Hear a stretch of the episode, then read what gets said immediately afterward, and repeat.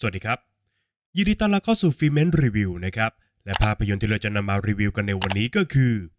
Evil Dead Rise ผีอมตะพงาด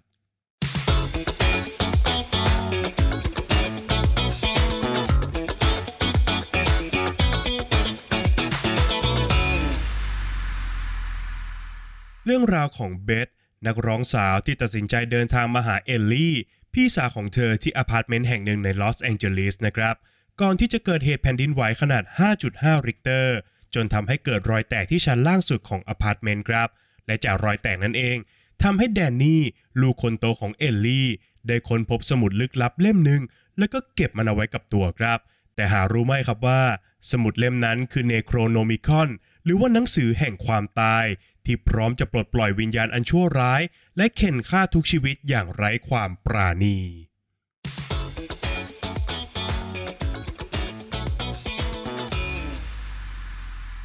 หลังจากสร้างตำนานผีอมตะขึ้นในปี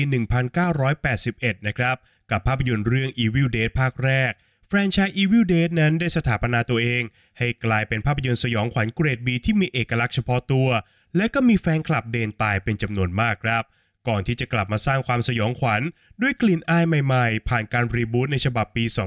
2013 กับการพลิกโฉมนะครับ ให้ Evil Dead นั้นกลายเป็นภาพยนตร์เขย่าวขวัญ ที่ดูมีท่าทีที่ขึงขังจริงจังมากขึ้น และยังสามารถประเคนความเลือดสาดให้กับเรื่องราวได้อย่างหนักหน่วงครับ และในปี 2023 หรือว่า 10 ปีต่อมานะครับแฟรนไชส์ผีอมตะเนี่ยก็กลับมาหลอกหลอนผู้ชมอีกครั้งหนึ่งกับภาพยนตร์เรื่อง Evil Dead Rise ที่เล่าเรื่องราวบทใหม่อันไม่เกี่ยวข้องกับภาพยนตร์ภาคก่อนหน้านะครับ แต่ยังคงไว้ซึ่งทุกอย่างที่ภาพยนตร์ชุด Evil Dead ที่ดีควรจะมีครับเหล่าแฟนของภาพยนตร์ชุด Evil Dead คงจะทราบกันดีอยู่แล้วนะครับว่า จุดเด่นของแฟรนไชส์นี้เนี่ยไม่ใช่การสร้างบรรยากาศ ไม่ใช่ความหลอนแบบค่อยเป็นค่อยไปนะครับ และแน่นอนครับว่ามันไม่ใช่ภาพยนตร์สยองขวัญที่มีความลึกลับซับซ้อนในเชิงของเนื้อหาแต่อย่างใดครับ แต่มันคือความโหดร้ายทารุณแบบซึ่งหน้า พร้อมกระหน่ำความรุนแรงแบบ hardcore ซัดสาดใส่ผู้ชมอย่างบ้าคลั่งครับ ภาพยนตร์เรื่อง Evil Dead Rise เองก็เป็นเช่นนั้นครับ ตัวหนังเนี่ยเต็มไปด้วยความทรมานอย่างสร้างสรรค์ รวมไปถึงความเจ็บปวด ที่ล้วนถูกออกแบบมาให้กระตุ้นอารมณ์ของผู้ชมได้ทุกขณะเลยนะครับ โดยเฉพาะอย่างยิ่ง เมื่อความสยองขวัญเหล่านั้นเนี่ยเกิดขึ้นกับอวัยวะอันแสนเปราะบางของร่างกายคนเรา เช่น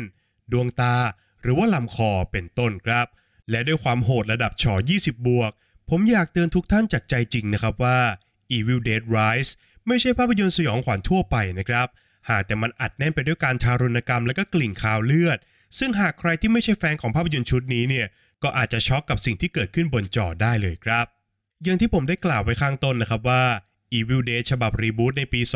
2013 ได้พาแฟรนไชส์ผีอมตะ ให้มันก้าวข้ามความเป็นภาพยนตร์สยองขวัญแบบเกรด B ไปแล้วครับ เช่นเดียวกันกับภาพยนตร์ฉบับล่าสุดครับ โดย Evil Dead Rise มีงานสร้างที่คราฟต์มากๆนะครับ ทุกเฟรมที่ผู้ชมได้เห็นนั้น มันผ่านกระบวนการคิดมาเป็นอย่างดี และได้รับการสร้างสรรค์ขึ้นมาอย่างประณีตบรรจงมากๆครับ โดยเฉพาะกับการออกแบบงานสร้าง เนื่องจากเหตุการณ์แทบทั้งหมดของภาพยนตร์เรื่องนี้นั้น มันเกิดขึ้นในสถานที่ปิดครับ และภาพยนตร์เองก็สามารถใช้ประโยชน์จากที่แคบ มาสร้างความสั่นประสาทให้กับผู้ชมได้อย่างยอดเยี่ยมจริง ๆ ครับ ทั้งการขังตัวละครเอาไว้ในลิฟต์ หรือว่าการเอาตัวรอดในห้องครัวก็ตามครับ นอกจากนี้ ตัวหนังยังสามารถสร้างสถานการณ์อันน่าสยดสยอง จากสภาพแวดล้อมในสถานที่เหล่านั้นได้อย่างยอดเยี่ยมครับ ดังเช่นการที่ผู้ชมเนี่ยต้องหวาดผวา เมื่อได้เห็นที่ขูดชีสในตัวอย่างภาพยนตร์นั่นเองครับ ขณะที่งานด้านภาพเองก็ทำงานกับผู้ชมได้อย่างยอดเยี่ยมครับโดยการเลือกขนาดภาพที่ถูกต้องในทุกการเล่าเรื่อง ซึ่งมันสามารถซ่อนรายละเอียด และก็ความน่าสะพึงกลัวให้อยู่ในสายตาของผู้ชมได้อยู่ตลอดครับ นอกจากนี้นะครับ ตัวหนังยังมีการใช้เทคนิค splitting focus หรือว่าการแบ่งระยะชัดของภาพออกเป็น 2 จุดนะครับ มันก็นำมาซึ่งภาพที่แปลกตา และก็สามารถเล่นกับอารมณ์ของผู้ชม ในแง่ของความวิปลาสที่มันเกิดขึ้นได้ในเวลาเดียวกันครับ เพิ่มความพลุ่งพล่านด้วยงานออกแบบเสียงและดนตรีประกอบ ที่คอยสะกดโสดประสาทของผู้ชม ให้เข้าสู่ภาวะแห่งความบิดเบี้ยวของตัวละครได้อย่างน่าชื่นชมมากๆครับสิ่งที่สวนทางกับงานสร้างอันยอดเยี่ยมก็คือบทภาพยนตร์อันแบนราบครับ หากว่ากันตามตรงแล้ว บทหนังของ Evil Dead Rise มีหน้าที่หลักเพียงแค่อย่างเดียวซึ่งก็คือ การร้อยเรียงความสยดสยองของเรื่องให้เป็นเนื้อเดียวกันเท่านั้นเองครับ นอกเหนือจากนั้นแล้วการดำเนินเรื่องของภาพยนตร์ค่อนข้างจะขรุขระอยู่พอสมควรนะครับ ไม่ว่าจะเป็นการสร้างปูมหลังและปมให้กับตัวละคร รวมไปถึงความสัมพันธ์ระหว่างพี่น้องอย่างเบธและก็เอลลี่ ก็ล้วนถูกเขียนขึ้นมาอย่างไร้เป้าหมาย แล้วก็ถูกปล่อยให้เจือจางไปเสียดื้อๆครับ ในขณะที่การเล่าเรื่องในสถานที่ปิดนั้น สามารถสร้างความกดดันให้กับผู้ชมได้อย่างยอดเยี่ยมจริง ๆ นะครับ แต่มันก็แลกมากับการที่เรื่องราวนั้น มันไม่ได้เดินไปข้างหน้ามากเท่าไหร่นัก และมันยังเป็นสาเหตุสำคัญนะครับ ที่ทำให้ผู้ชมเนี่ยคาดเดาสิ่งที่จะเกิดขึ้นได้ในอนาคตง่ายจนเกินไปครับ แต่ทุกอย่างที่ผมกล่าวมานี้นะครับ มันก็ไม่อาจลดทอนความบันเทิงในสไตล์ของ Evil Dead ลงไปได้เลยครับทั้งนี้ทั้งนั้นนะครับสถานที่เดียวที่จะสามารถมอบประสบการณ์ความสยดสยองได้ดีที่สุดก็คือ โรงภาพยนตร์นั่นเองครับ ด้วยระบบเสียงที่มันโอบอุ้มผู้ชมเอาไว้โดยรอบทิศทาง รวมไปถึงความเงียบ ที่ตัวหนังเนี่ยดีไซน์ให้เหมาะกับจังหวะความระทึก และความโฉงฉางตูมตาม แบบที่การดูที่บ้านเนี่ยไม่สามารถมอบให้ได้นะครับ เช่นเดียวกันกับความมืดสนิทของบรรยากาศโดยรอบ มันก็ทำให้สายตาของผู้ชมนั้นมีจุดโฟกัสเพียงแค่จุดเดียว ซึ่งก็นับเป็นการบังคับผู้ชมนะครับ ให้เพ่งมองไปยังความโหดร้ายทารุณที่เกิดขึ้นได้อย่างใจจดใจจอ และไม่ว่าทุกท่านเนี่ยจะอยากเห็นอะไรจากภาพยนตร์ตระกูลผีอมตะนะครับ Evil Dead Rise ก็พร้อมถวายพานให้ทุกท่านอย่างครบถ้วน ทั้งกลิ่นข่าวเลือด ความเหี้ยมโหด ความระทึกจนต้องมวนท้อง และภาพหลอนติดตาที่จะทำให้คุณนั้นหลับไม่ลงครับ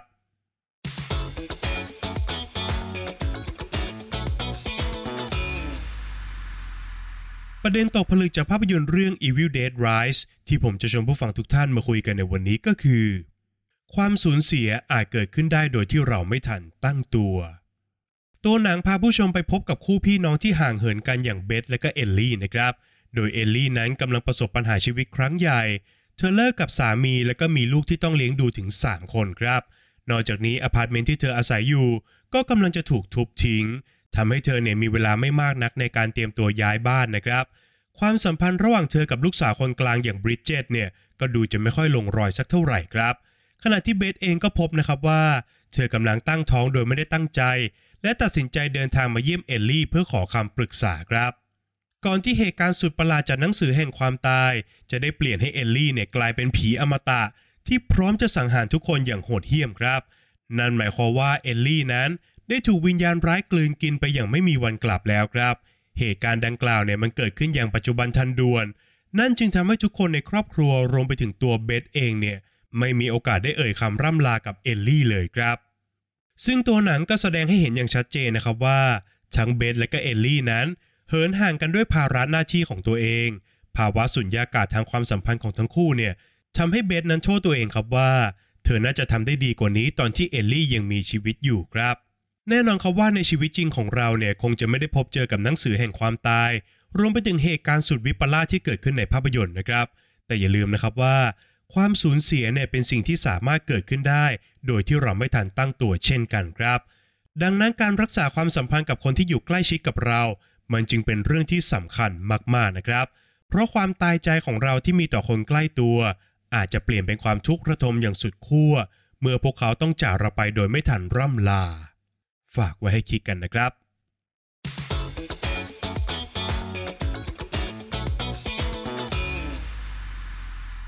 แล้วก็มาถึงช่วงการให้คะแนนของภาพยนตร์กันแล้วนะครับ ในส่วนของบทภาพยนตร์นั้นผมขอให้ไว้ที่ 6 คะแนนครับ หากจะบอกว่าบทหนังของ Evil Dead Rise ทำหน้าที่เป็นเพียงแม่พิมพ์ของการผลิตความสยองขวัญสั่นประสาทให้กับเรื่องราวนั้น มันคงจะไม่ผิดสักเท่าไหร่นะครับ เพราะว่าเส้นเรื่องของตัวหนังนั้นแบนราบ และก็ขาดที่มาที่ไปในหลายจุดมากๆครับ รวมไปถึงยังมีการกระทำอันน่าหงุดหงิดของตัวละครให้เห็นอยู่เป็นระยะ แต่ในแง่ของการสร้างสถานการณ์ให้กับความสยองขวัญนนั้นถือว่าทำได้ดีทีเดียวครับ ในส่วนของงานสร้างนะครับ ผมขอให้ไว้ที่ 8 คะแนนครับ สิ่งแรกที่ผมสงสัยหลังจากดูจบเลยก็คือ ตลอดการถ่ายทำของหนังนั้น จะต้องใช้เลือดปลอมไปกี่แกลลอนกันแน่ครับ เพราะว่า Evil Dead Rise เต็มไปด้วยฉากโชคเลือดมากมาย ที่มันถูกถ่ายทำอย่างปราณีต และก็ผ่านกระบวนการคิดมาอย่างถี่ถ้วนนะครับทำให้งานด้านภาพนั้น ช่วยสร้างอารมณ์และก็สอดรับกับจังหวะการตัดต่อได้อย่างลงตัวครับ เช่นเดียวกันกับงานออกแบบเสียงและดนตรีประกอบ ที่ช่วยขับประสาทของหนังให้มันทะลุทะลวงมากขึ้น และที่ขาดไม่ได้เลยก็คืองานเมคอัพซึ่งเป็นตัวชูโรงในการสร้างความสยดสยองให้กับภาพยนตร์เลยนะครับ หากขาดส่วนใดส่วนหนึ่งไป Evil Dead Rise คงไม่ทรงอานุภาพได้อย่างที่เป็นอยู่แน่นอนครับ ในส่วนของนักแสดงนะครับผมขอให้ไว้ที่ 9 คะแนนเลยครับ ทีมนักแสดงในหนังเรื่องนี้ เป็นอีกหนึ่งปัจจัยสำคัญมากๆนะครับ ต่อความน่ากลัวของภาพยนตร์ คนแรกที่ต้องให้เครดิตเลยก็คือ อลิซาซูเทอร์แลนด์ในบทเอลลี่ หญิงสาวเคราะห์ร้ายที่ถูกวิญญาณเข้าสิงครับ ผมเชื่อเหลือเกินนะครับว่า รอยยิ้มอันน่าสะพรึงกลัวของเธอเนี่ยจะต้องติดตาของผู้ชมอย่างแน่นอนครับ นอกจากนี้ทุกการขยับร่างกายอย่างผิดมนุษย์มานาของเธอเนี่ยมันยังช่วยเสริมความหลอนให้กับตัวละครได้อย่างยอดเยี่ยมมากๆครับ ขณะที่นักแสดงนำอย่างลิลลี่ซูลิแวนก็ทำหน้าที่ของตัวเองได้ดีนะครับ โดยเฉพาะในช่วงครึ่งหลังที่เธอต้องผันตัวมาต่อกรกับเหล่าผีอมตะในเรื่อง ปิดท้ายกันด้วยนักแสดงเด็กอย่างเนลฟิชเชอร์ในบทของแคสซี่ลูกสาวคนเล็กของบ้านครับ การแสดงของเธอนั้นชวนให้ผู้ชมเอาใจช่วยตัวละครได้อย่างยอดเยี่ยม และเธอก็เป็นดั่งแสงสว่างท่ามกลางความมืดมิดของเรื่องราวเลยทีเดียวครับ ขยับมาต่อกันที่ข้อคิดที่ได้นะครับ ผมขอให้ไว้ที่ 4 คะแนนครับ แน่นอนครับว่าภาพยนตร์ในตระกูล Evil Dead ไม่ใช่หนังที่มันจะมอบแง่คิดอะไรให้กับผู้ชมหลังจากหนังจบลงอยู่แล้วนะครับ แต่การที่หนังไม่ได้สอดแทรกประเด็นที่แยบยลลงไปนั้น มันไม่ได้เป็นอุปสรรคต่อความบันเทิงแต่อย่างใดครับ เพราะว่าในส่วนของความสนุกนั้นผมขอให้ไว้ที่ 9 คะแนนเลยครับ ตัวหนังจัดหนักความสยองให้ผู้ชมตั้งแต่ต้นเรื่อง แล้วก็ค่อยๆ ทวีความโหดมากขึ้นมากขึ้นไปจนถึงตอนจบเลยนะครับ นอกจากนี้ในแง่ของความกดดันลุ้นระทึก ตัวหนังยังทำได้อย่างยอดเยี่ยมอีกด้วยครับ และที่สำคัญก็คือบรรดาฉากเลือดสาดที่มันทำได้อย่างถึงพริกถึงขิง ตอบโจทย์แฟนเดนตายของ Evil Dead ได้อย่างสาแก่ใจจริง ๆ ครับ จากคะแนนทั้ง 5 ส่วนนะครับหารเฉลี่ยกันออกมาแล้วทำให้ภาพยนตร์เรื่อง Evil Dead Rise ผีอมตะพงาด ได้คะแนนเฉลี่ยจากฟรีเมนต์ไปอยู่ที่ 7.2 คะแนนครับ